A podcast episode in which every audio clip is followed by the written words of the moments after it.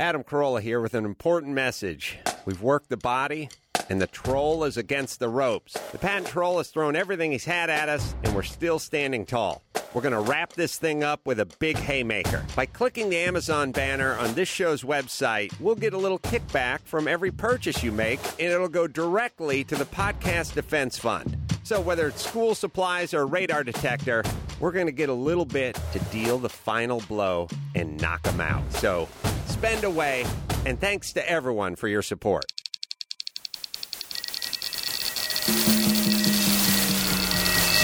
This is Carolla Digital.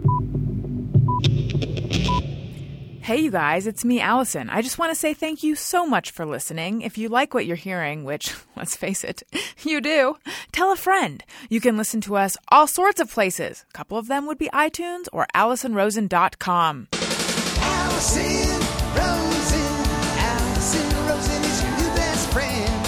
Allison, Allison, with her good times never end. Allison Rosen, doing the wavy pencil pants again. Allison Rosen, Allison's your new best friend. Hey everyone, hi, hello. It is me, Allison Rosen, and I'm sitting here with Jeremy Konner, producer, director extraordinaire of shows like Drunk History and many other shows that you've seen or will see.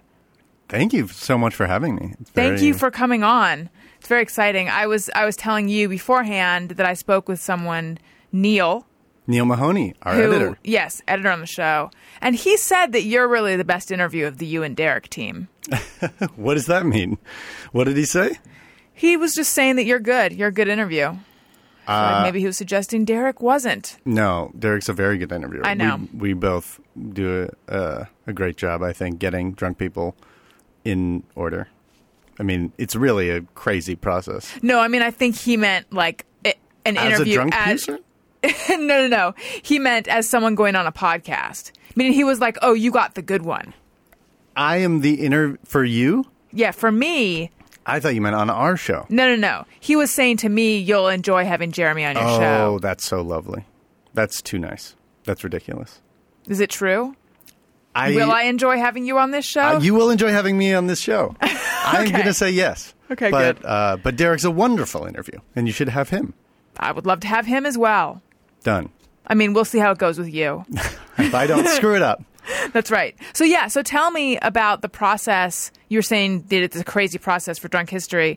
I would like to hear about that. Now, for the listener who's been living under a rock, who doesn't know what Drunk History is, let's explain it. I first became aware of it because my husband, but boyfriend at the time, we were in bed, but just about to sleep. Whoa. I know. It got so intimate all of a sudden. Drunk History does that. And he was laughing. And then he's like, you got to watch this. And he showed me a clip, and it was Duncan Trussell. Oh, wow, yeah. It was that one. So then I've known about that. I got it on the ground floor is what I'm saying. I've known about it since it was a web series. But basically, you guys get a funny person. We get them drunk. And have them tell a story from history. And then you have it reenacted, and it's hilarious. Yeah. And then famous people reenact it word for word, lip syncing to their nonsense. And you learn something and you laugh. That's right. Yeah, so how does it actually work? What is the process? I recently found out that our shooting ratio for this show is 120-1, which means that for every 3.5 hours of television we shoot 420 hours. Wow. So we go in and shoot just unbelievable amounts of footage of a drunk person trying to tell a story, like 5-6 hours or longer. Always in one sitting? We go to one person's place one night, and we just film them until we've got a full night of nonsense. Wow, I didn't realize you filmed for 5 or 6 hours. And then we have to cut that into 5 minutes. It's crazy. That's crazy. But drunk people are really not the easiest to work with. Sometimes they are, but they, they do everything wrong, and that's what's fun. Like, do you have a love of drunk people? It's a love-hate relationship. They can be very funny, and it is really funny to see your friends completely act like children in front of you uncontrollably. But it's very difficult sometimes to get them to just tell the story again. You know, we need to get to the guy's death. And they're like, oh, have I told you when he was a little kid? Like, yes, you've told us that 25 times. Please move on. What's like the perfect level of drunkenness for the person on the show? The perfect level is they've told the story a few times and they really have forgotten that they're being filmed. And they're just sort of tired and drunk and not really thinking as much. And they're not trying to be funny and they're not trying to be smart and they're just telling you the story. That has always been the best level. And the best level of, you know, in terms of we love it when they actually know the stories. You know, when it's a story that they tell when they're drunk already, it's a story they love, it's a story they've been reading about for years. Oh, my God. It's like 1,000 times easier on us. And what are some examples of ones that are like that? You know, Mark Gagliardi, who we filmed a few times, like he's obsessed with Teddy Roosevelt. We went over his place. He talked about Teddy Roosevelt for 6 hours and he hardly made it past his 8th birthday. Like he could have told Teddy Roosevelt stories for days, and it really does make it so much more fun for us, but also can be more difficult. So basically the best is just when the person is like waxing poetic about someone that they sort of have this relationship with. And that they're passionate about these stories, you know. There have been a few times where we've had to give somebody a story and we thought they were really connected to it, but we found out like, oh, they weren't that interested in it. They just like drinking or they just like being on TV? Yeah, they just wanted to be on. I mean, it's only happened a couple times and we totally made it work and it was fantastic. But it's better when they are passionate about it already going in. Do you worry about getting to the point where people are self-consciously drunk? Sort of like did you watch Real World? Of course, yeah. So, you know, around what season was it where they were in Las Vegas and like the first night they were all in the hot tub getting drunk? And it was just such a change from the first season where they were just, you know, it's just what happens when people live together and stop being polite and start being real. Start being real, yeah. Versus a bunch of whores who want to be on TV and know they're there to drink and have sex. Yes. It's really not what I'm trying to say. I just said, apparently I'm passionate about Real World. I guess what I'm saying is,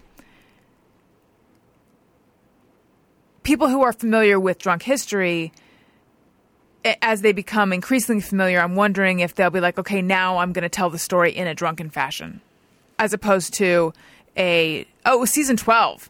Thank you. Jeez. Yep. 12. Yeah, you're right. By that point, it was just, let's get this started. Yeah.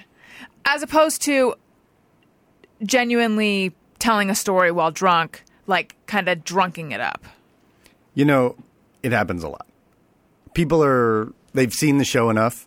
And a lot of times we'll get there and someone will sort of be putting it on a bit.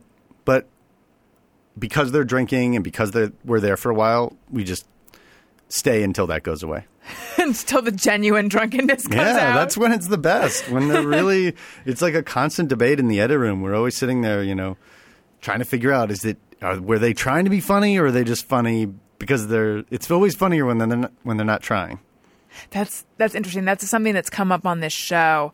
What's come up on this show is me talking about things that have come up on the Adam Carolla show, where I'll say something intentionally stupid, but people laugh about it. Like we were talking about Anthony Weiner, and I was like, yeah, I'm really going back and forth on Weiner.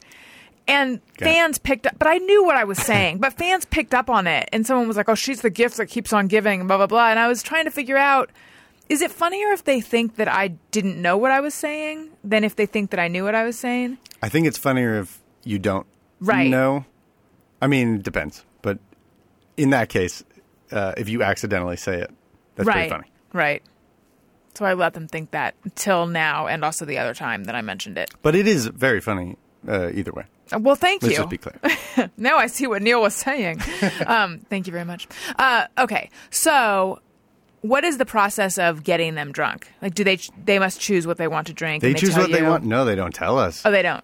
They have to buy it themselves. This is legal. Oh, yeah. We cannot bring alcohol or feed it to them. It's very, very stipulated in the contracts. So hey, what are the rules? We're just coming over your house. And if you want to drink, that's your own prerogative. But I think that's they know what they're getting into. Mm-hmm. But for legal purposes, we can't. That's so interesting. Actually, that must be a whole legal nightmare and whatnot. It's not that bad. I think there was a lot of fear when we first did it, and everybody was like, we can't do this. There's no way we can do this. But if you look at any show on television, like any reality show, everybody's just wasted all the time. And they're doing things 100 times worse than what's on our show. People are fighting and driving and... People are just hanging out on their couch and having a few drinks and talking about history. Yeah. It's not that bad. So then the process of the reenactment, how does that work? So we cut it into 5 minutes. Then we have 1 day to shoot each one. And in each episode, there's 3 short histories, if you will. Tonight, the one that's airing tonight is the Hollywood episode. And so the first story is Citizen Kane and the making of that, and William Randolph Hearst and Orson Welles. That's Jack Black and John Lithgow. And then the second one is... Do you address what Rosebud possibly really was? No. Okay. Because it's so made up. Is it? Yeah. It's got to be, right? I mean, it has nothing to do with William Randolph Hearst. It's just a fun thing, a device that... No, I'm not talking about the sleigh. I'm talking about that it was supposed to be a name for someone's Marion girlfriend. Marion Davies is Little fun. Sleigh. Man in the Sleigh. We definitely heard that. I mean, maybe? Yeah, I don't know. The whole movie is a... Can I swear? Oh, yeah. It's a fuck you to William Randolph Hearst in a huge way. And he does make Marion Davies look like a total ditz idiot in this. I just went to the Hearst Castle a few weeks ago for the first time. I've never been there. It's bananas. It's kind of awful. It's kind of awesome. It's ridiculous. It's stupid. Like I can't tell if this is ridiculous and stupid, good or bad. Yes. Both. Yeah. It changes from room to room. Like, at least in my opinion, it was just such a trip. I was a little too young to fully appreciate it, but I remember even then thinking, like, what the fuck is going on here? Like. It's such a – he just went around and bought like, oh, there's a temple. I will buy the ceiling of this temple and put it in my living room. Oh, it's – The indoor pool was like some church that had been basically disassembled and all the tiles were taken out of it and he like reassembled it or some crazy bullshit like that. I'm probably a little off, but that's close. Yeah, no, and it's constantly like everything is cut down from the original size or they had to like – make a bunch of extra stuff on the side and make like because nothing actually fit in his house. So all these artifacts he just like would cut in half and it's just like the ultimate eccentric tycoon. Yeah, and nothing matches and it's just a fuck you of wealth to everyone in the world. It's like, look what I can do. Yeah. Speaking of, you also worked on Rich Dicks, right? I did not really work on Rich Dicks. Okay. I played... Rich Dicks being a recurring bit on the Kroll show, but it was... Oh, it was going to be its own show, right? All I did was play DJ DirecTV in the pilot that they did. And I really didn't do much. I pretty much stood in the background talking to Brett Gelman, who was like pouring sweat because he was supposed to be on a lot of cocaine. Ah. Oh, wait, but I think I cut you off because you were saying how the reenactment works. How do the people reenacting know what they're lip syncing to? We have this thing playing on a loop on big speakers. Not even that big. I mean, it's a pretty small operation with the playback, but it's like how you would do a music video. So they're lip syncing to this. The drunk person. And we just keep it on a loop. And honestly, it starts to look like some Pirates of the Caribbean ride or something, because you just see somebody like taking a few steps and saying a line, and then they just take a few steps backwards and reset and then just do it over and over and over again. So while we're like setting up, they're just over there like a robot going over and over and over again, saying the same line, like one of those Hall of Presidents in Disneyland. And I read something that Jeremy said about how, like, if a car goes by, even though it's not historically accurate, you guys will leave that in just to prevent anyone from taking it too seriously. Yeah. Okay, Derek. What did I say? What Jeremy said. Oh, yeah. I meant Derek. No problem. Yeah, we love that stuff. And it's actually been difficult because in the internet ones, that shit happened constantly. Like the whole thing, there's a West Tech security sign next to somebody and there's cars driving by and the recessed lighting and nothing looks right. But now we have money and we go to cool locations and everything looks fantastic. So we're very happy when cars drive by and stuff like that. So what's your story? Where did you grow up? I grew up in Los Angeles. And then I went to New York and went to college there and was making films and shorts and all that stuff. And then tried to do documentary in New York for a couple of years. Didn't work out and I had to crawl back with my tail between my legs to Hollywood, California, to my hometown to make movies and TV. Where'd you go to college? Sarah Lawrence. Oh, how was that? It was great. So, I also went to a small liberal arts college. Well, Sarah Lawrence is pretty small, right? It is very small. I went to Pomona College. Oh, yeah? Out here. What happened with documentaries? Oh, New York is just the worst place to – not the worst place. Anywhere else in the world is the worst place. New York is just not as good of a place to make films and television and as L.A. So I had to. Was it tough moving back? It definitely failed. It felt like, oh, man, I didn't make it. But L.A. is a better place to do that. It was actually my sister who told me that. She said if all of her friends – she's 9 years older. And she said all of her friends who stayed in New York and tried to make it in film ended up coming back to L.A. and having to start all over anyways. So she was like, you might as well just do it now. There is – so I'm from here originally. I lived in New York for 9 years and then I came back. So you know. And my life improved dramatically when I got back pretty quickly. However, moving back, it does – for me – also, like, I felt like, oh, this means I didn't fulfill my dream of making it in New York. And I still have that dream. I don't know when I'm going to do it, but I still have the dream of what I would do if I were a success in New York. I think about it all the time. I love New York. It would be very cool to be able to be a successful human in New York. But you're also, you know, you just work and you have no money and there's no way to make money because if you make it and then you walk home and you have to go to the new thing and there's a restaurant and a new art opening and you every 5 feet you have to like spend more money. You can only tread water there. You can't really move ahead. It seems. That's how it felt. But so your sister works on Girls. Yeah, she's the showrunner for Girls. Is she in New York? She's in New York and LA. She goes back and forth. Are your parents creative? Yeah. They were both screenwriters. Still are. Yeah. Do you have other siblings? I have two little sisters who are 9 and 13. I might be getting it slightly wrong. I think my sister is 13. August 24th is her birthday, and I can't remember if she's turning 13 or 14. And will they become Hollywood people as well? Who knows? Hopefully not. It's a fucking terrible business. But I love it. My dad always told me not to go into it. He really pushed for me not to be in Hollywood. But it's great. What did he say? That it's a miserable, terrible place. He was a Hollywood screenwriter. You know, he wrote big movies. What did he write? I feel like I should look him up, but I'm just going to ask you instead. What did he write? He wrote, like, his first movie was Legend of Billie Jean.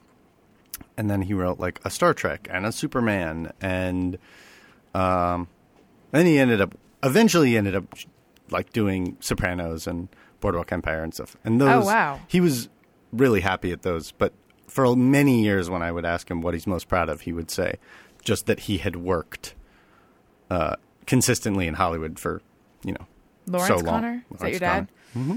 Let's just see what we're working with here.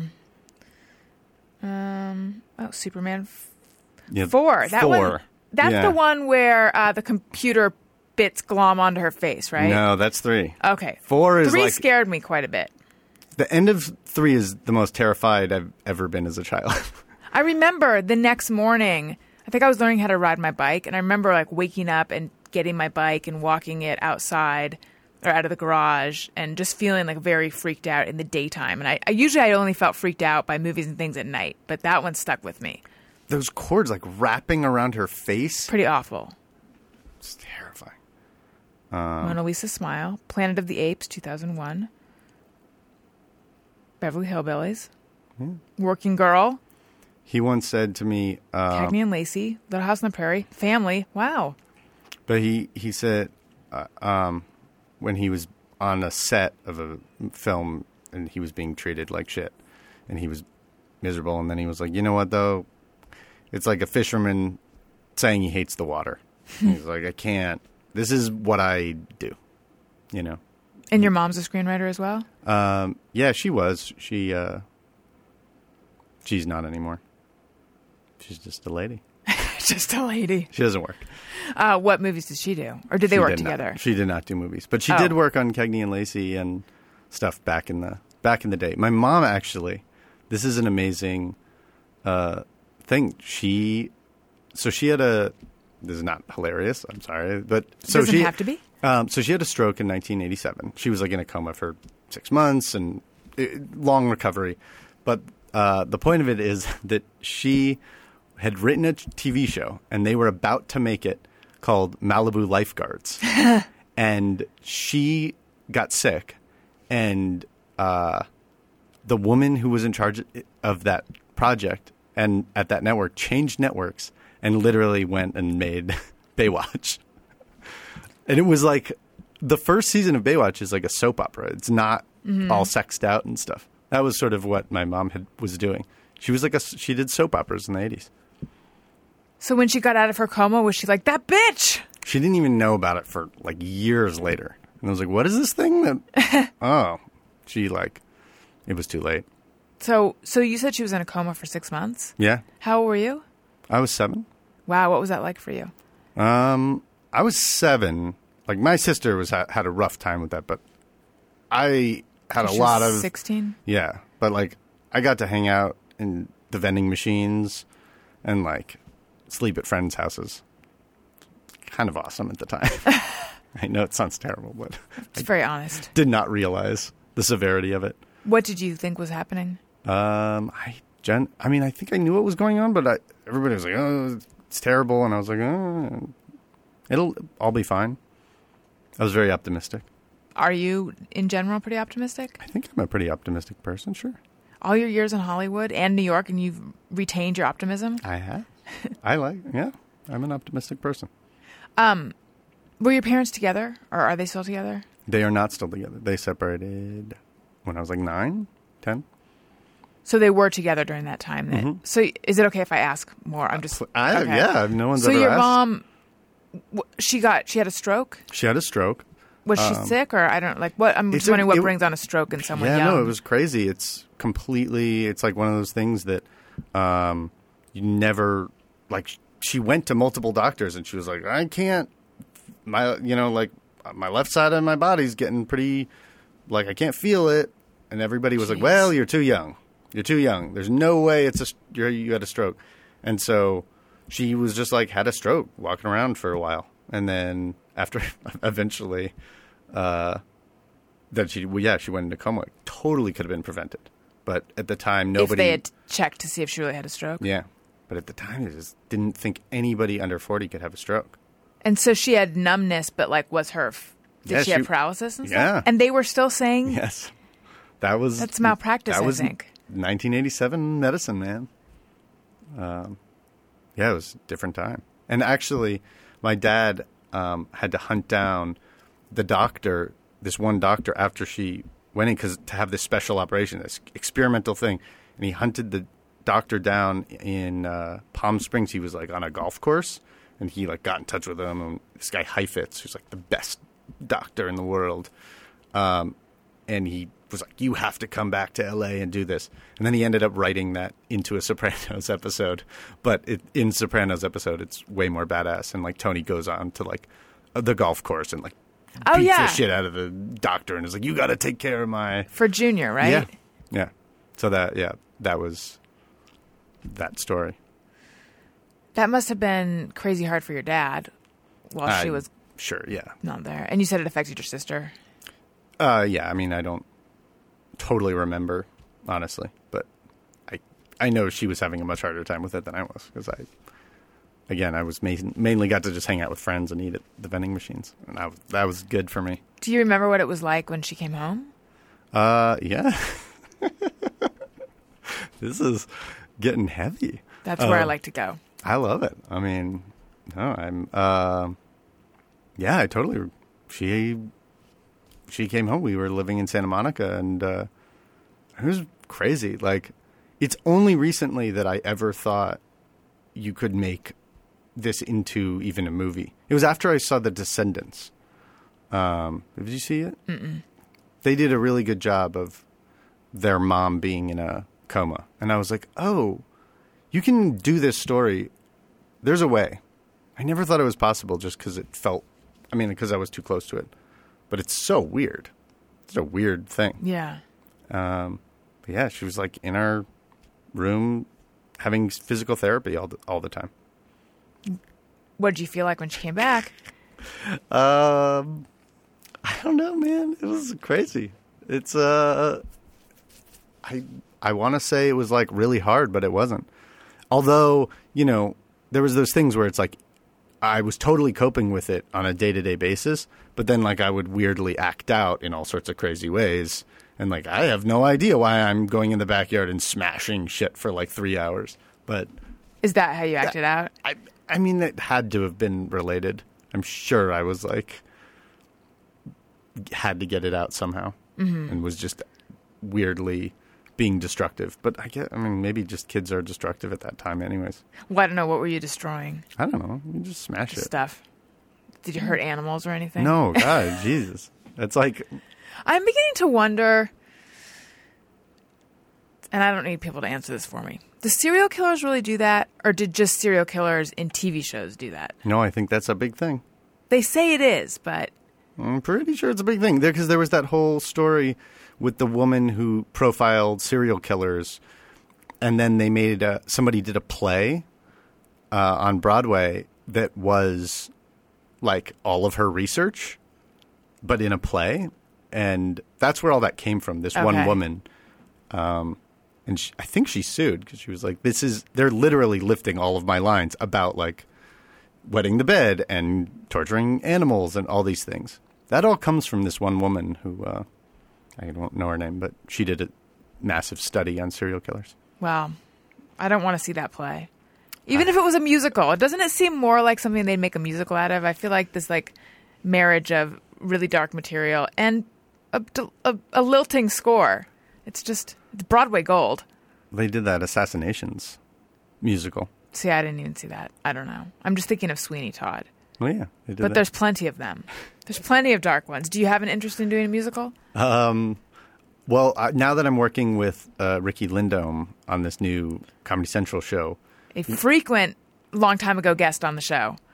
She had wonderful things to say about you. Well, I love her. We love her. We were just in the writer's room. Moshe Kasher as well said wonderful things. Love him. Need to get him on. Or maybe he was just saying wonderful. He's not been on? No. Well, no. Adam was out, and he and Natasha came on and guest hosted the Adam Carolla show. So I was on a show with him, but he's not been on my show. But I think we're going to get him on this show. Well, he was saying wonderful things about you. And Natasha was there. And we all were... Wait, did she say I was a bitch or something? Yeah, she said terrible things. No, they all said wonderful things. Moshe... So I feel like you went out of your way to not mention her as one of the people who said nice things. No. It is so hot in this studio. I know. I can't... Pouring sweat. Okay. No. Natasha also said, oh, she's great. I said, oh, I'm going to go do this thing. She said, it seemed insincere. I'm just kidding. Go ahead. Everybody was very sincere. Okay. That's what I need to hear. Everyone loves you. Okay. You're You're great. Oh, the show's great. Thank God. Everybody thinks Thank you. Okay, yeah. Good. But in this show that we're doing, we've been constantly thinking, oh, well, if we have, you know, Riki Lindhome, she's half of Garfunkel and Oates, we got to get some musical numbers in. So we've been starting to come up with some musical numbers.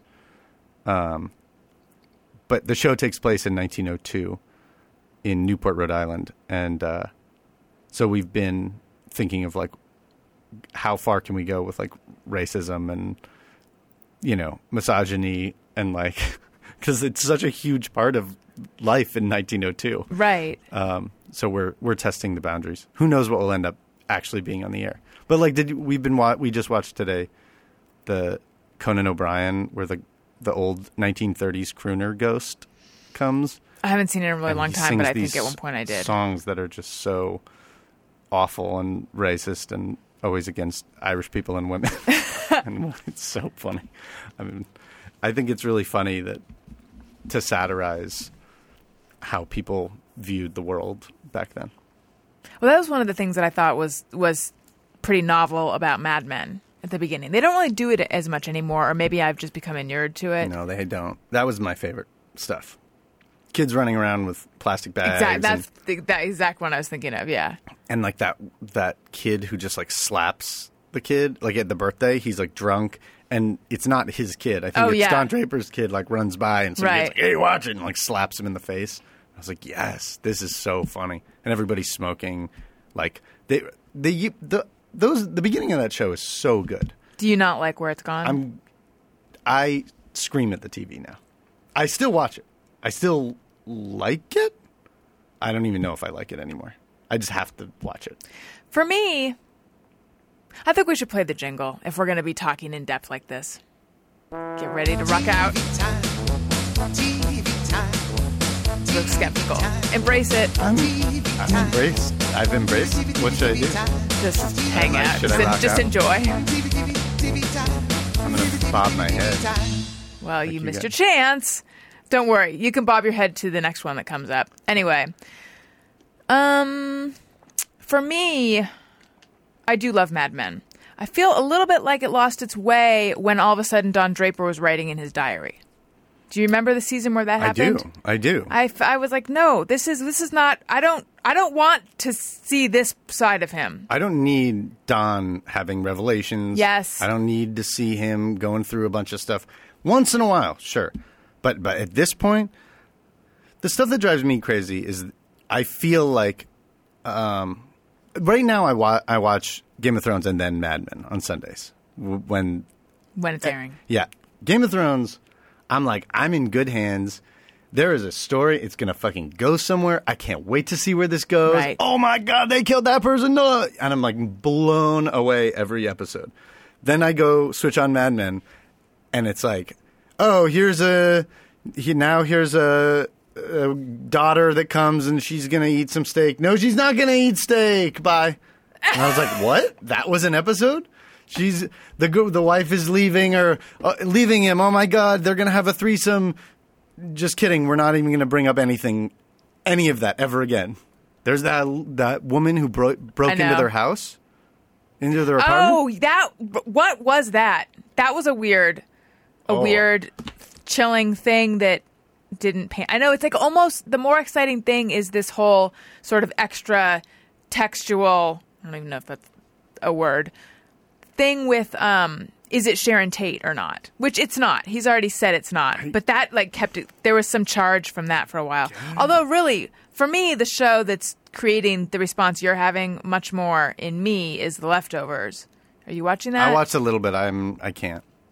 It's too heavy. It's too serious. It's not a pleasurable viewing experience. Although this most recent episode was better. But yes, a lot better. Coming on the heels of one that was pretty awful. But I watched that and then I watched Masters of Sex a week ago. And afterwards, I felt depressed until like the middle of the next day. And I thought, why am I doing this to myself? I could be depressed about shit in my own life. I don't need to have it have it coming in from the outside. If I want to feel this upset, I I have not made it through. I watched the first half of Masters of Sex, and I really liked it. The first half of an episode? No. The first half of the season. I really like it. I really like it. The most recent, not the most recent. Well, it doesn't matter because by the time they hear this, no, I guess there would have been one more. Sometime recently, in what was essentially a bottle episode, there was a disturbing turn of events that left me feeling icky. But speaking of television and of wonderful shows, you know Hulu. Hulu Plus is so much more. Do you use Hulu Plus, Jeremy? I do.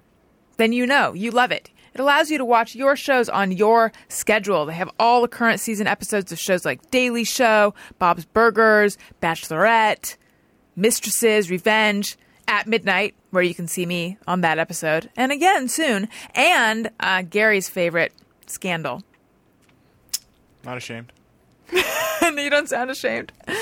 And they have every episode of shows like Hell's Kitchen, The Good Wife. I've got to get back into Good Wife because I used to watch it and it was really good. And I keep hearing how good it is, but I've kind of fallen off the train. But with Hulu Plus, I can watch every episode. I could go on. Doctor Who, tons and tons of shows. Hulu Plus works on your computer, smart TV, Roku, Apple TV, Xbox, pretty much any streaming device you already own. You can watch on your phone or tablet on the train, at work, at the dentist, in the bathroom.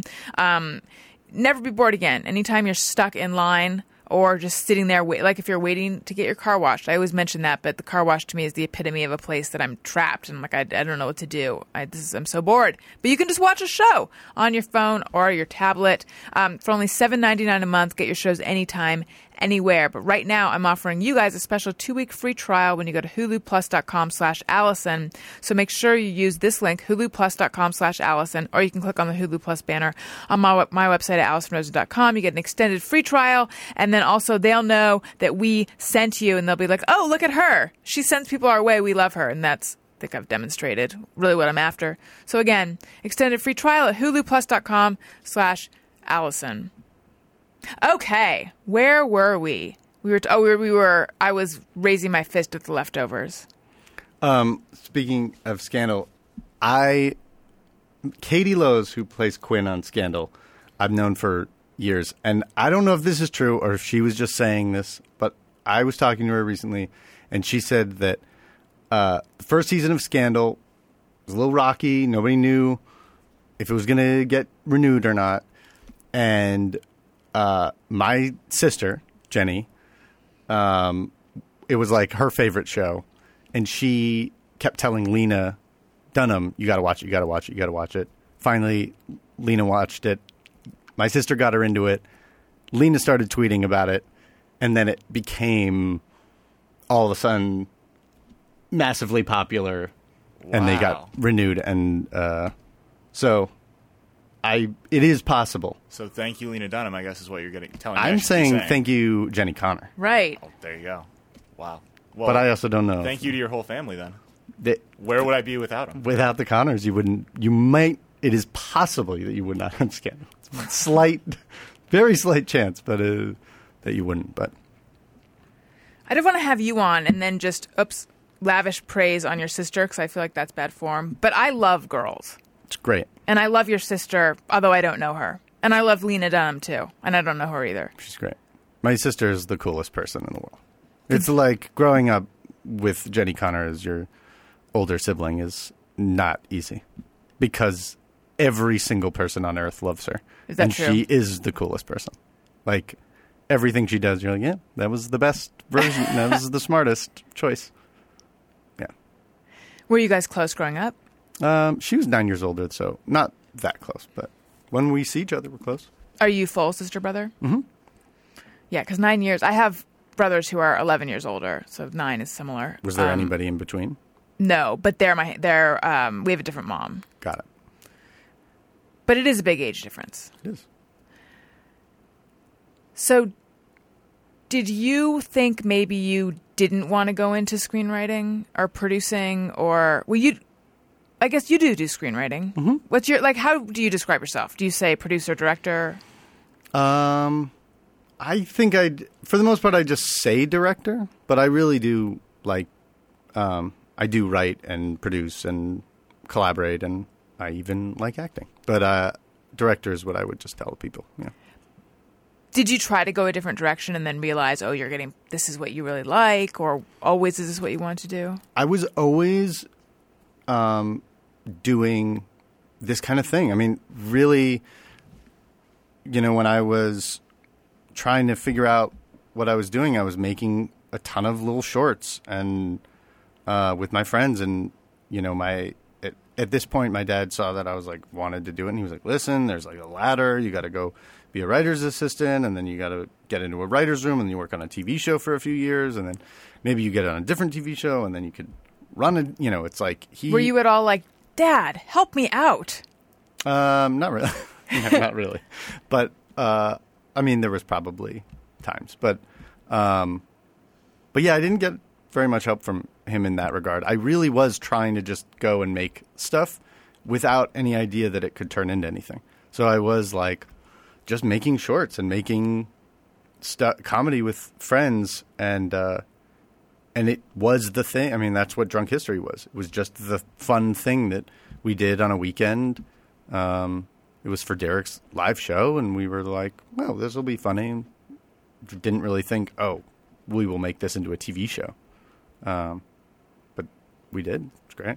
How'd you meet Derek? Through our friend Simon Helberg originally, who I hear just made an incredible deal today on The Big Bang Theory. Oh, wow. What's the deal? Gary's nodding. It's a large amount of money and insures them on the show until 2016. Yeah, maybe 2017, so. Something like that. Yeah, but it's north of $50 million. Yeah, it's crazy. Yeah.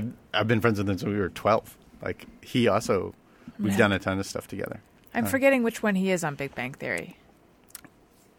I'll look it up. Wallowitz. Do you not watch the show regularly? Howard Wallowitz. Oh, okay. He's one of these two people that came up in the screen grab.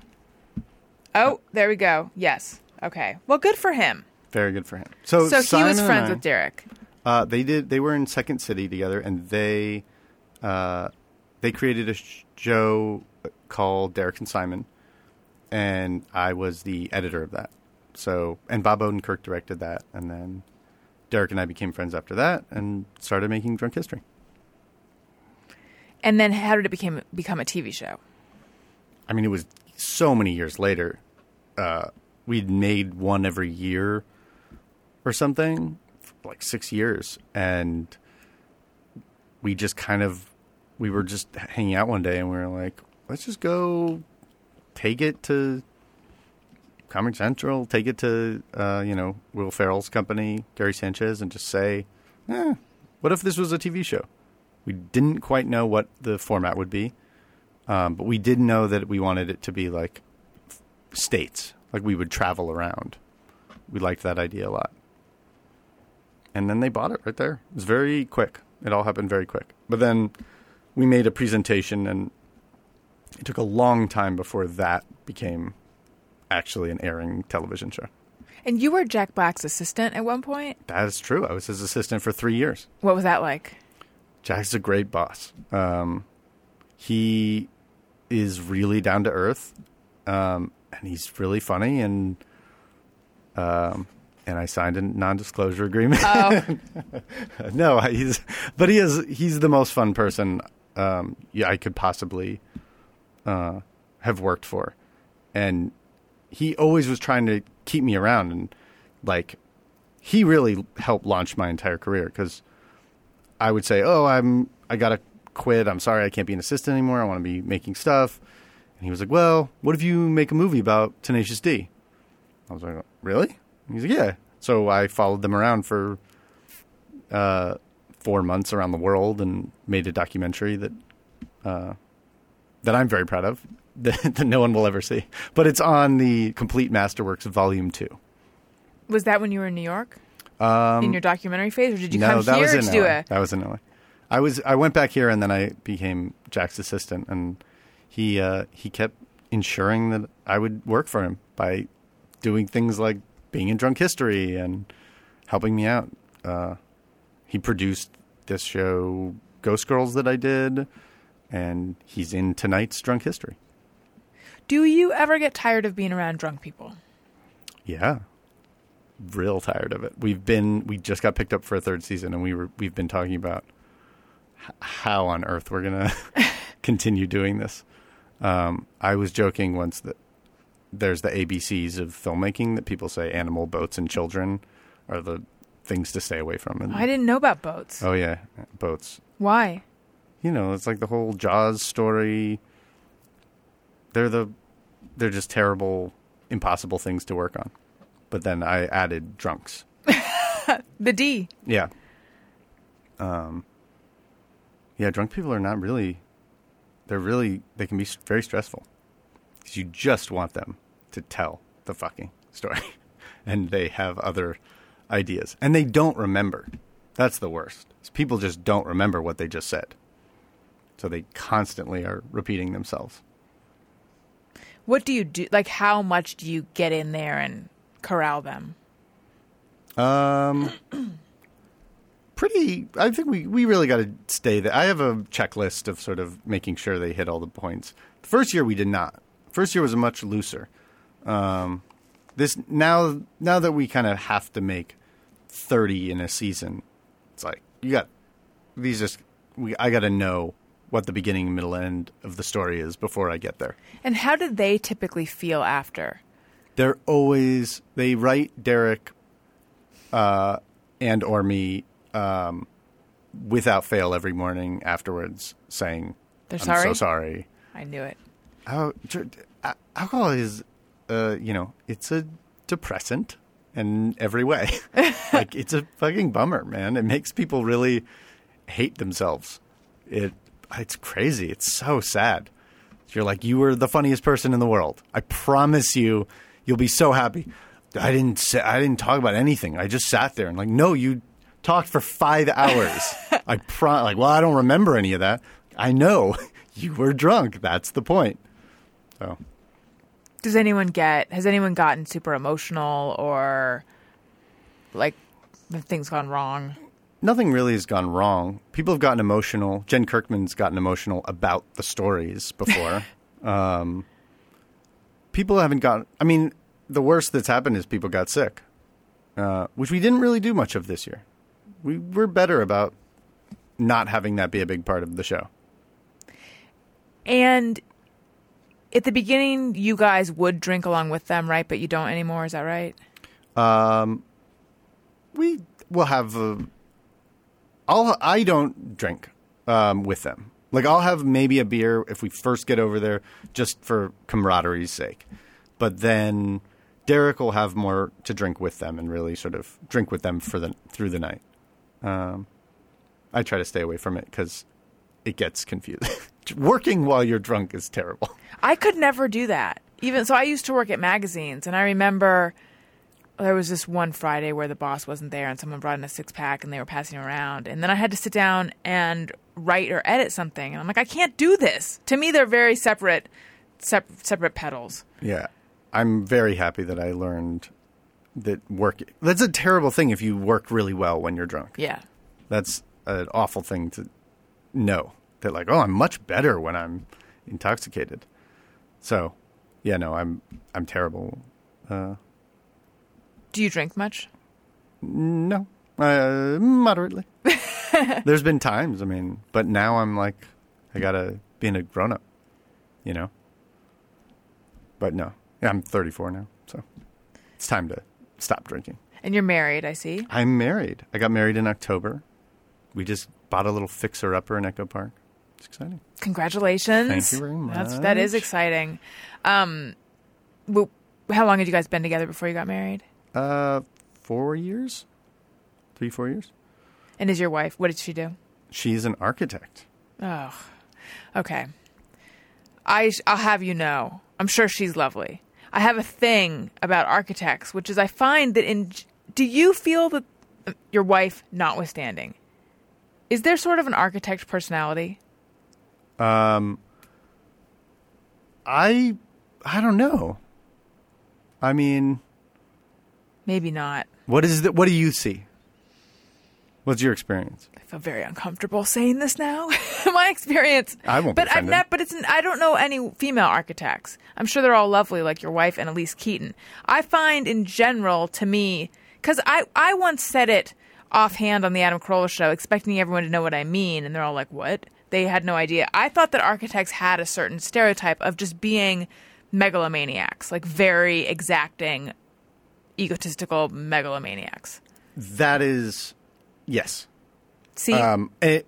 And she's actually leaving, she works in big commercial stuff. She's leaving that to get into residential and like do her own stuff and, you know. But yeah, they're like, it's a machismo. There's megalomaniacs and it really is like old-fashioned in its thinking, specifically towards women. I bet. It's really terrible towards women. Like, really old-fashioned. Way more than, like any other business. Like butt-grabbing or condescending? Yeah, condescending and just, like, women are just really not respected in architecture. That must be very hard for her. Yeah. So she's sick of it. She's like, all right, and she works at a really good company with a lot of great people who are very nice to her. But still, it's just the whole... You're absolutely right. Like, there is something with the architect personality. Well, I knew it. Okay, so you guys just bought a fixer-upper. And does that mean that you live somewhere else? We rent. We rent a duplex. And this is her first. She's going to, fix her up. Oh, that's so neat. I'm pretty newly married. Congratulations. Thank you. I mean, I guess it's not... We got married in March. And so we were talking about how we should really be looking for a place.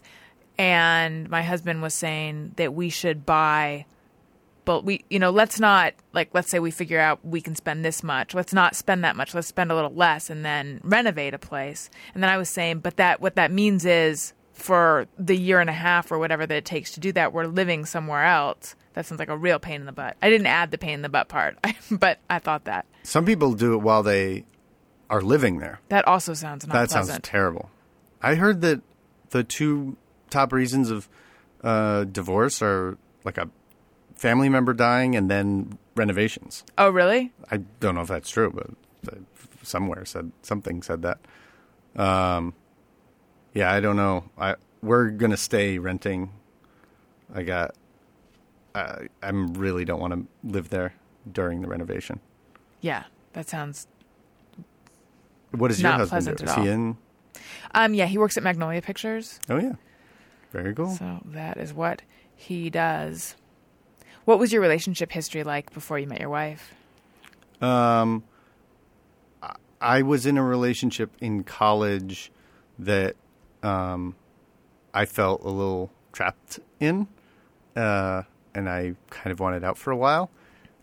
She was lovely, but I was really didn't want to be in it anymore. And I was in it for 2 years. And after you didn't want to be in it anymore? Yeah. And respectable. So when I got out of that, I was like, I will not get into something unless I'm really, really, really into it. Yeah, I'm relating very strongly to that. I had that thing too of I'm so happy I'm not in one of those things anymore for a while. Yeah. So I don't know. I kind of had a... tear? Yeah, I was on a tear for a bit. It was great, but it was ridiculous and stupid. What does that mean? You slept around a lot? Yeah, but also I'm so happy that I'm not single right now, but I'm so curious to be a single person who's actually has their shit together and a real life. And because before I met her, I really was still struggling, living with a couple dudes and a place and the fucking black grout in the shower, and it was gross. And I don't know, now I have a career. I'm wow, I wonder what that would have been like to be a single person with a career. So what you're saying is you're so happy you're not single, but in the back of your head, you're I wonder what kind of pussy I could be pulling in right now. I mean, I get to keep it in the back of my head. I'm not going to do anything about it. Yeah, it's interesting because back in the day, for me, I certainly didn't really care what a guy's job was or whether he even had his driver's license. Whereas now those things would be pretty important to me. Yeah, well, maybe. Not what his job is, but just his level of stability and all of that, obviously because of my age. But I mean, God... When I think back on just how much the fact that a guy had none of those basic things that you look for. And well, because I guess I wasn't looking to settle down yet either. I was just attracted to someone, and I was like, and he plays bass in a band, so let's do this. Yeah, maybe it wouldn't have. Maybe there was nothing. No, maybe no one would have cared. It depends what kind. Like probably a woman like your wife would, yeah. But someone younger, they don't see that yet. You're right. I think you're totally right. I still would never. I'm not a bassist in a band. Like I failed. Were you popular growing up? I mean, not like I wasn't super popular, but I wasn't at the bottom either. I went to some like hippie schools, so I never had terribly, everybody was sort of accepted. Mm-hmm. That sounds good. Yeah, it was great. There was not a lot of bullying in my school.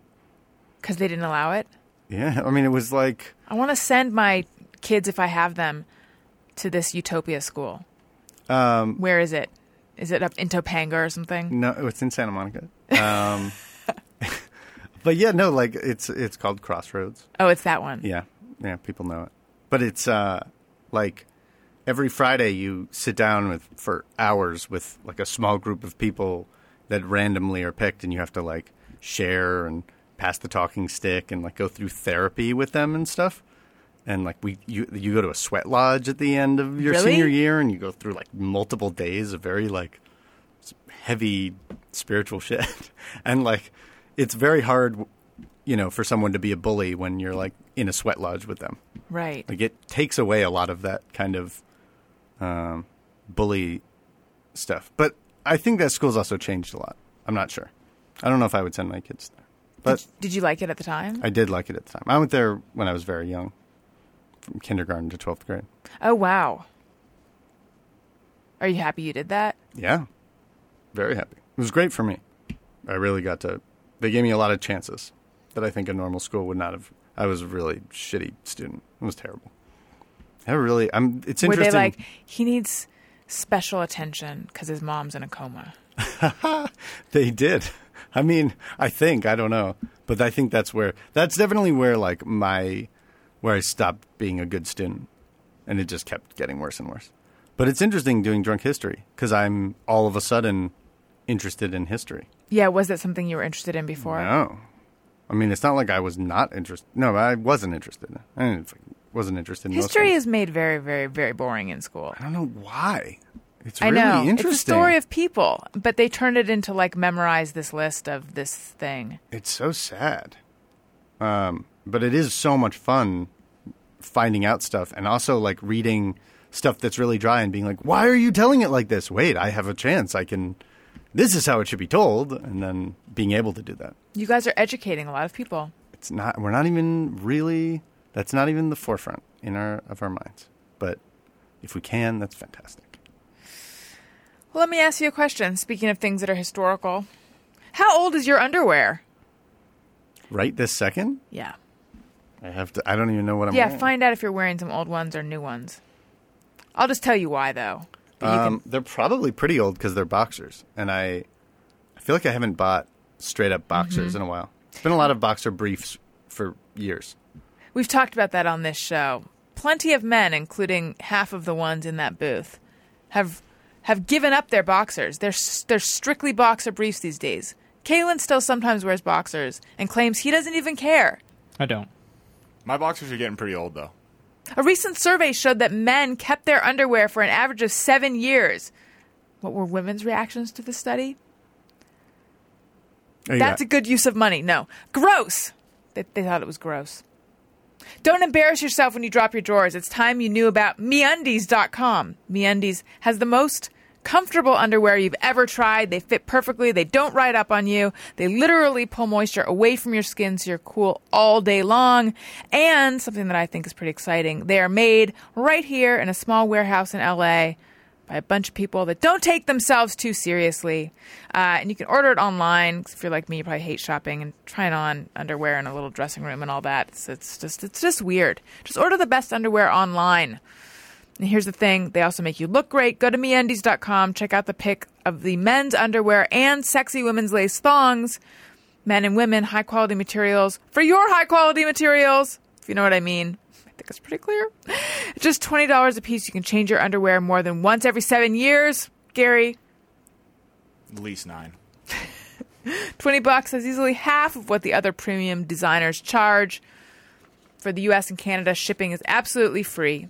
So go to MeUndies.com/Allison before September 1st and get 20% off your first order. 20% off your first order when you go to MeUndies.com/Allison. Again, that's before September 1st. And they guarantee that you'll be happy with them. Okay. Let's do Just Me or Everyone. Jeremy, were you weirded out when I asked you how old your underwear was? Not that weirded out, but okay. Maybe I should have been. No, I feel like that was the right level of feeling uncomfortable. Song. Sometimes I ponder on something I have thought or done. Is it just me or I was supposed everyone? To be live tweeting from at 7 o'clock. I messed up. Are you? Do you need to send a tweet right now? No, it's done. It was from 7 to 7:30. There was a lot of action on Twitter. People liked it. That's great. Yeah. Will you be in trouble now? No. No. Yeah, I guess it would just be you that would get mad at you. And I was all right with that. Good. Thank you. You're welcome. I wasn't trying to make you feel... I think you were. I think your message came through loud and clear. I get what you're saying. You're saying that I prevented you from doing your job well. I just don't think that's my problem. Let's not do this here. Okay. So anyway, this is where people send in things they think are due, and they wonder, is it just them or is it everyone? And then we say whether we also do these things. Jason Dick says... Whenever I watch a war movie, I'm always disgusted at about how soft and ineffectual I am compared to the soldiers.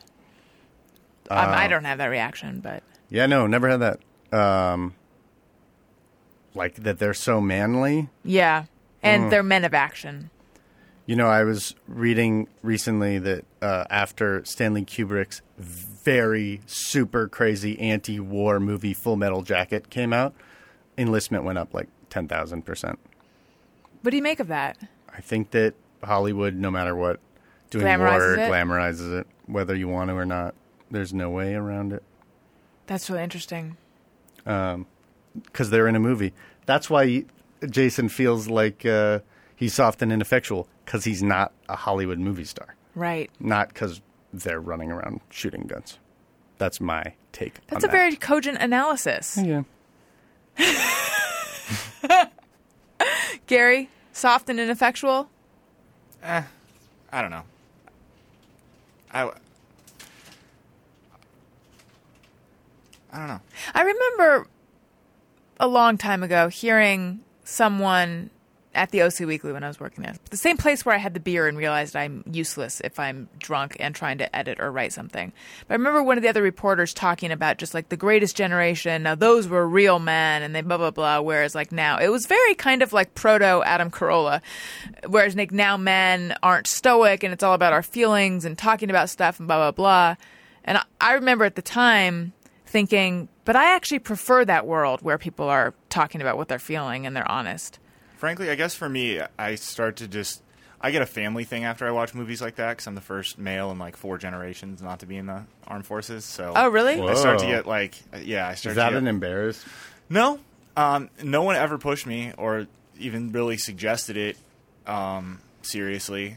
But like my grandfather was career military, and so was his father, and my dad did 8 years or something like that. So it's like I start to get a little bit of family guilt, even though no one's ever given it to me. Would they have wanted you to enlist, or would they have actually? Laura Lee would not have. That's his mom. My mother would not have been very fond of that. I think my dad probably would have been okay with it, although he wouldn't have been able to outwardly support it for fear of her wrath. But. Yeah, because that's what I'm thinking. Sort of like Jeremy, your dad was trying to talk you out of it. My dad was a doctor and like made sure all his kids knew his feelings about like don't do it, don't go to medical school, don't go this direction. There's a lot of kind of trying to dissuade kids from what you did. I think it's probably a new thing. I feel like probably usually is just yeah, because now people are in touch with how they actually feel about something as opposed to like we just make shoes. That's what this family does. I am the butcher. You are the butcher's son. Yeah. You will now be the butcher. Kalen Bean. You know, actor Michael Bean, that's his father. Hello. Did he try to discourage you? You have a sibling who's an actor, right? No. I thought one of you was more the actor. Well, I've said that my little brother is like that, I mean, he loves acting, and he's very good at memorizing lines. That's what I mean, then. Just like hearing it one time. So I feel like he's going to be when he grows up. Oh. But no, my parents would not be very supportive if I told them I was joining the Army. Oh, no, but... That was the question, right? No, the question is how would they feel about you guys going into movies and stuff and being coming in and following in the footsteps. Yeah, they'd be totally fine with that. Oh. Great story. No. Oh, wait, which one are you going to play? Play the nice one. I wonder which one he's going to play. Too late. Wait, what do you mean the nice one? I was going to play his jingle. Yeah, that's the one. That was Kaylin's Corner. Yeah, it was. That was Kaylin's Corner. Hello. Yay! Yay. Wow, live clapping. I know. Might surprise you to know, we did not have that made professionally. What? Yep. All in-house, but then also actually all in-house, but then a fan sweetened it up. So in a way, there is some professionalness on it. Okay. Tara Martin says, just me or everybody? I type fast when searching, racing Google to finish my words before I can guess what I'm typing. What? She's talking about the predictive text of trying to get the phrase out before Google can guess what she wants. I don't do that, but maybe I should from now on. No. I like the predictive text. I do too. I type it in and then I wait. Come on, predict it. Yeah. Okay. No, I play a different game of how many letters is it going to take? Yeah, that's how I do. I'll just pick three and put them in and be like, come on. Yeah. I know you'll get there. Yeah. I'm exactly the same way. I was actually having an autocorrect fail today because I was trying to type Afghanistan and I was having trouble and it wouldn't predict anything. I was like, come on. This was in an email. It wouldn't fill. Oh, maybe it only does that in text, not email. I think it didn't know. It should do it. It must have just maybe it's not in the dictionary, or it should be, or you just were wildly off. That I always feel really stupid when it can't guess a word for me because then I'm like, God, how badly am I butchering this? Right. Is there any way to fix it so that every time I type tomorrow, I misspelled it once. And, if I spell it right, it will be no, do you mean tmeme? No, what? Why? Yeah, you can fix that. How do you fix that? It's super boring. I'll show you after the show. All right. No, you sure you don't want to do this on the show? It sounds pretty good. I have to look at an iPhone to do it, but I know kind of how to do that. All right. There you go. See? One good thing came out of this. One good thing. Alan Gambrell says, just me or everyone, when driving, I imagine people... Excuse me. When driving, I imagine people's real... Okay. Once more. When driving, I imagine people's rear tail lights and bumpers are animal faces, usually frogs and chipmunks. Oh, that's the second one like this that's come in. And I told that story of...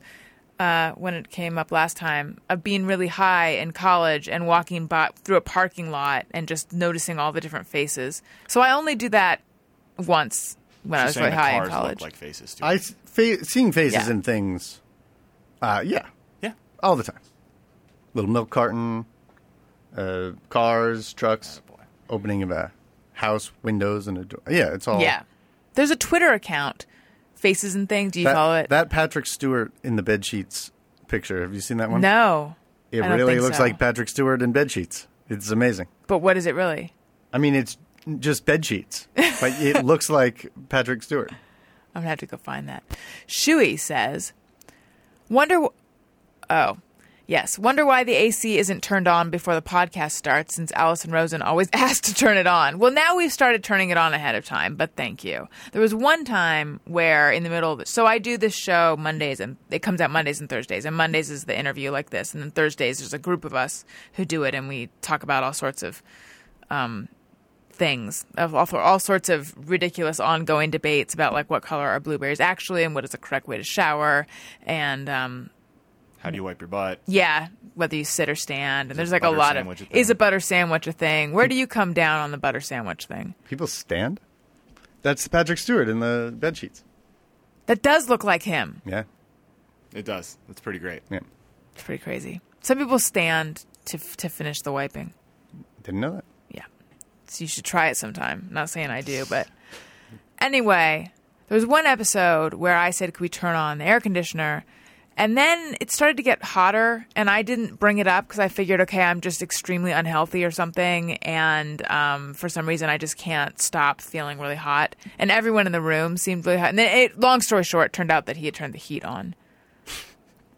But all of us were just suffering silently, embarrassed to admit we were still really hot. So is this tweet just about that? It sounds like it, though, it happened a lot.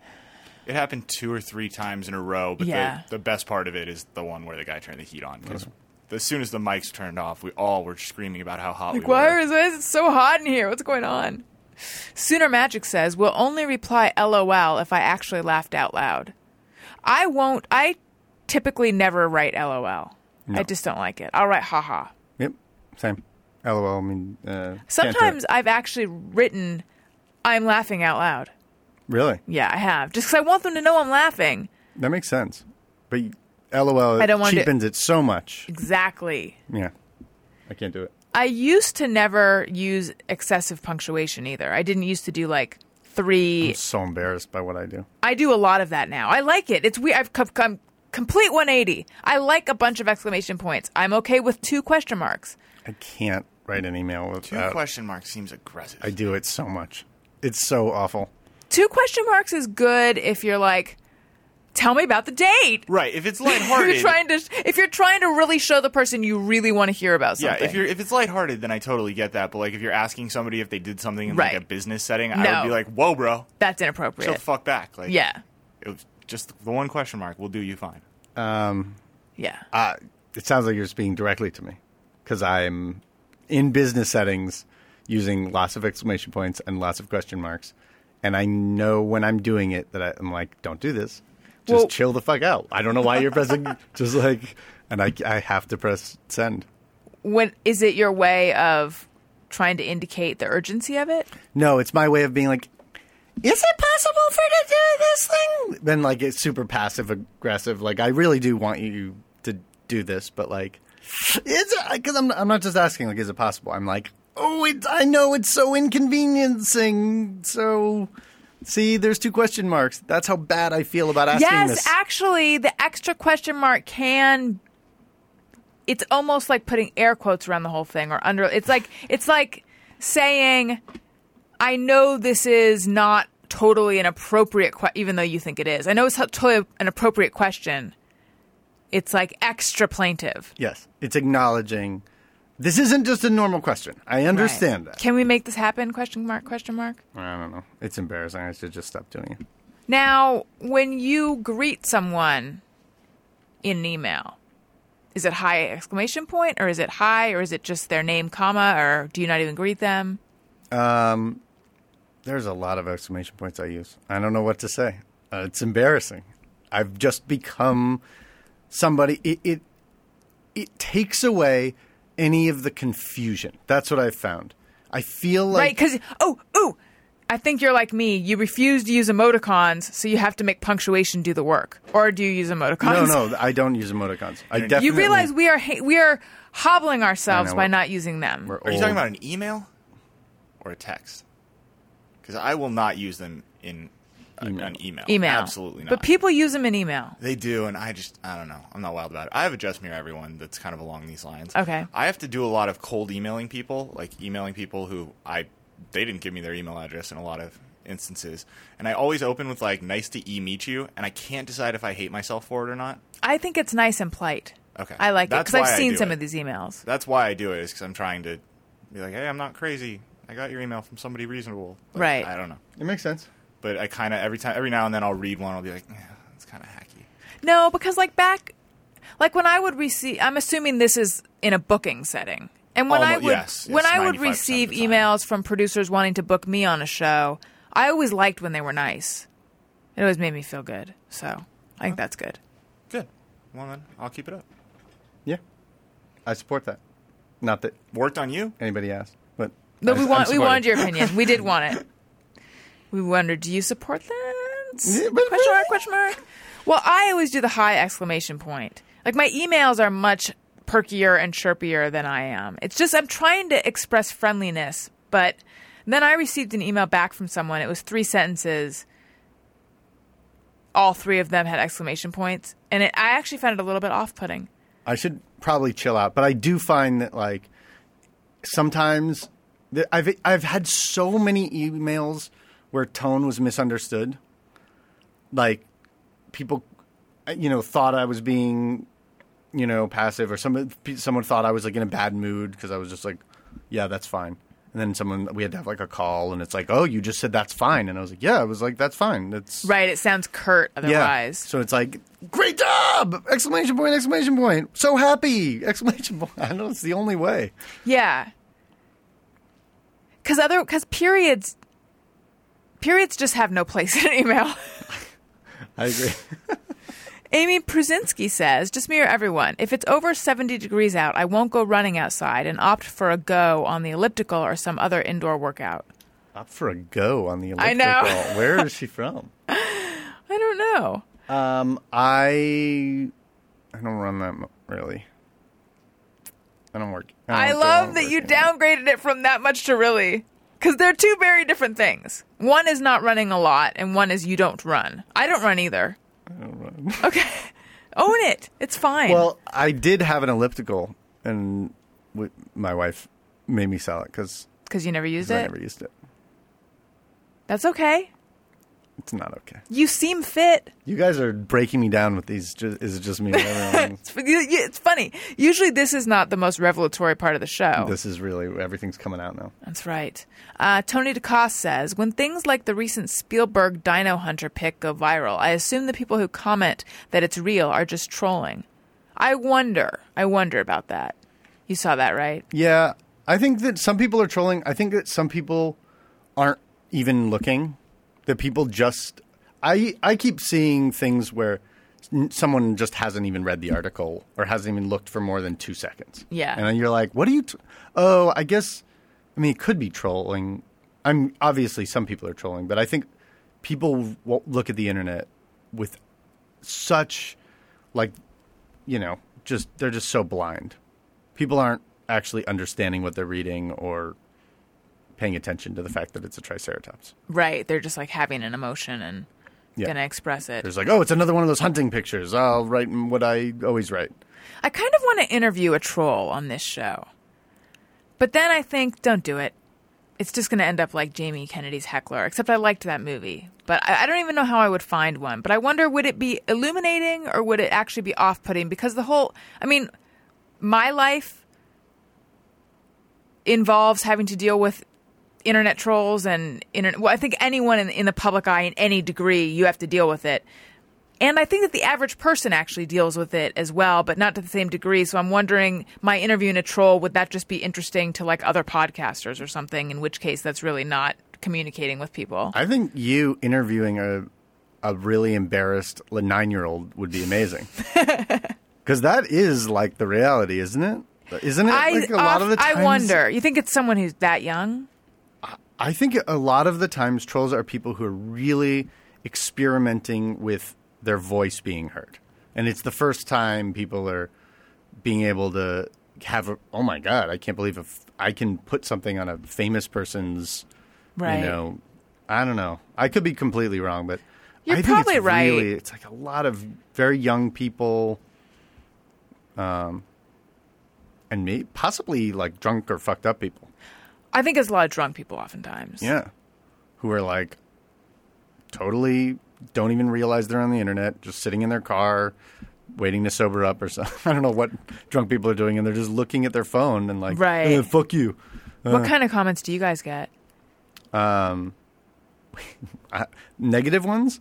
I mean, well, like when we were on the web, it was almost all positive except for the... it's so awful, except for like Jen Kirkman and like physical appearance stuff. On just her or? Well, she was really the only first woman, and I was just so vicious. It was like, what? No one. It's just that shit really pisses me off, really bums me out that like anybody has to go through that stuff, and like that's the human response. Like that, who? Why? I don't understand. Yeah, I don't get it either. It seems worse on YouTube than anywhere else. The YouTube brings out a special kind of troll, I think. Yeah. Special kind of comment. Okay. Sarah J says, wave my hand in front of non-touch sensor paper towel dispenser. Can't speak today. Paper towel dispensers feel foolish every time. There's a great Dimitri Martin bit about this, where he's talking about how everybody is just, you have to act like a bad wizard now. And it's like, it's so ridiculous. Who couldn't reach and just grab a paper towel? I actually prefer faucets that you can turn on and off like a regular faucets person. I don't mind as much, although it is so annoying because they always shut off. But the paper towel stuff, I'm never quite understand when this was such a problem. Right. Why are we fixing this? But to go back to what we were talking about for just one second with the Jen Kirkman thing. See, I think, and I'm sure that there's people who disagree. I probably work with one of them. I think the way women are treated online is probably worse than the way men are treated, although men aren't treated that well either. They're a billion times. Okay. Thank you. That's what I'm saying. It's like everything was positive, and then the second we had a woman on, that's all of a sudden people decided, oh, I have to say terrible, nasty things about this stuff. I don't understand why. But it's its own phenomenon. Recently we were Ms. Magazine wrote a big thing about Drunk History and said how it was one of the best places to be for a woman because our stuff is we tell all these incredible stories about women that you've never heard of, and women on our show are authorities very often. That's awesome. Which is something that you don't see on television, especially television geared towards right young dudes. So I thought that was kind of cool. That's really cool. I'll have to go find that story. Shittlesworth says, and this is the last one, when I lose 75 cents in a vending machine, I feel like I've been fleeced for a huge chunk of money. Yes. That, when technology fails you, that's sort of like when the DVR doesn't record your show or the alarm doesn't go off when you want it to. And for some reason, it just seems much worse than the reality, which is, okay, just watch it on demand. Yeah. I think it's because, like, no, I was relying on you. Why didn't you work this time? I feel like something just weird happened where I can't remember the last time I used a vending machine. That is a technology that I just have not been around for a long time. That is very strange. I guess maybe not everyone encounters them in their daily life. I used to. I haven't worked in like a normal office setting in so long or like been at a school for so long. Because I was like, oh, yeah, I know exactly how that feels. But I actually haven't experienced the vending machine feeling in a long time. But when technology fails you, yeah, like the alarm doesn't go off or the DVR. Right. Oof. It makes you retrace your steps. What did I do wrong? Because you don't want it to happen again. How could you have recorded Treehouse Masters instead of House of Cards? Or when it cuts off on like the last minute.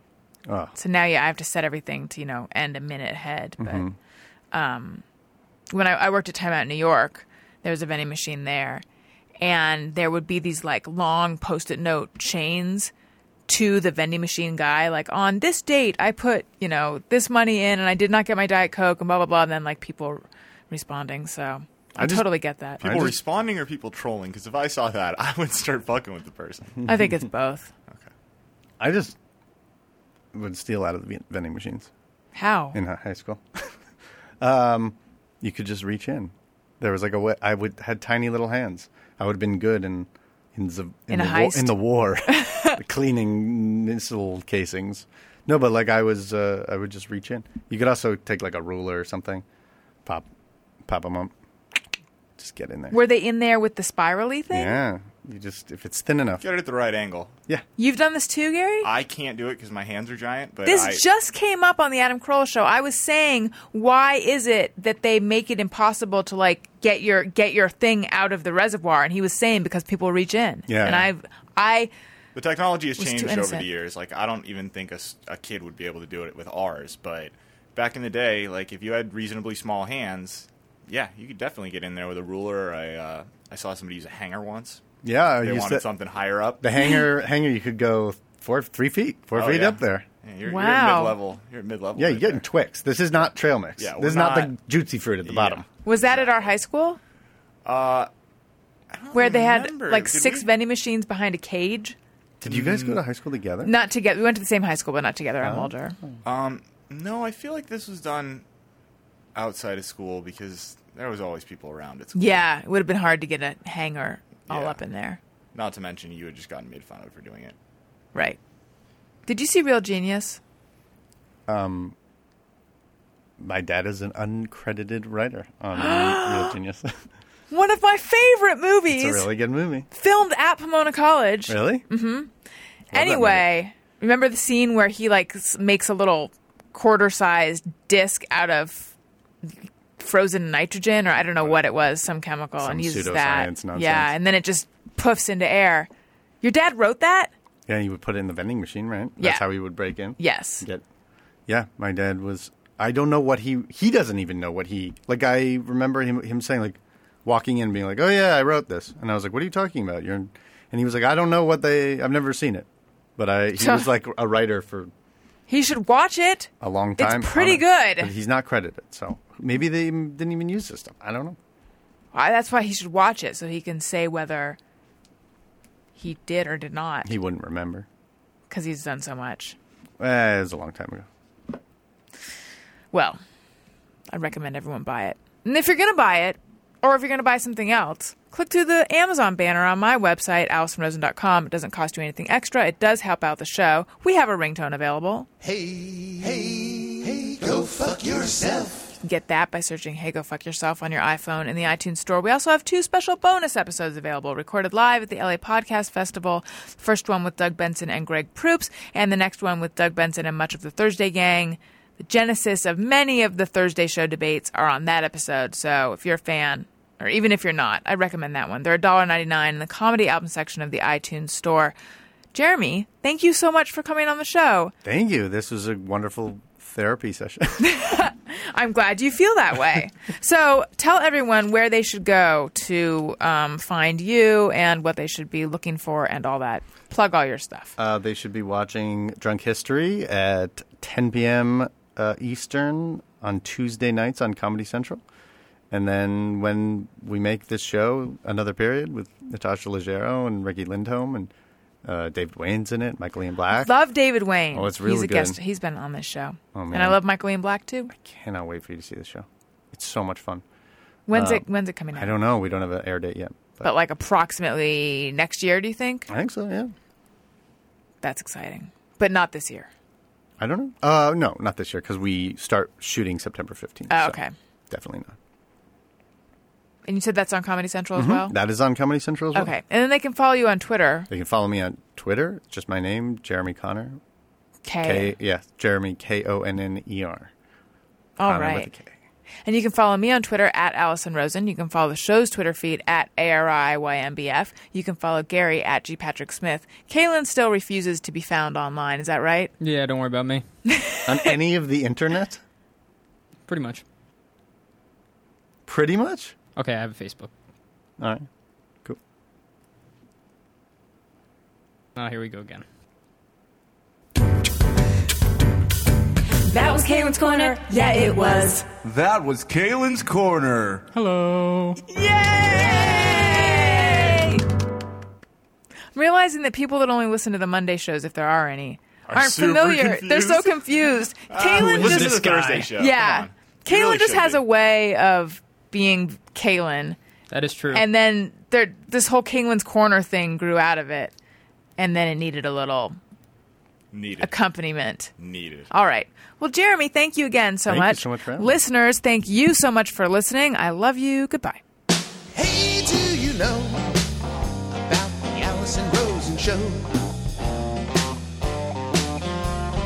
We had a good time, but now we gotta go.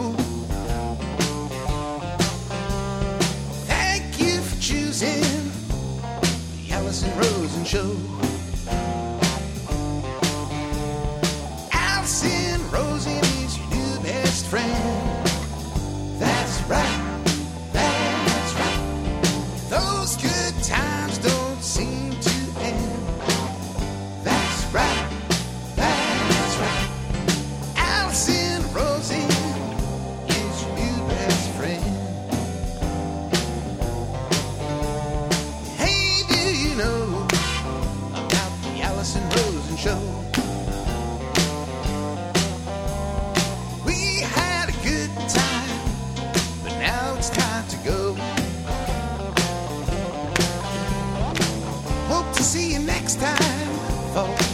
Allison Rosen show.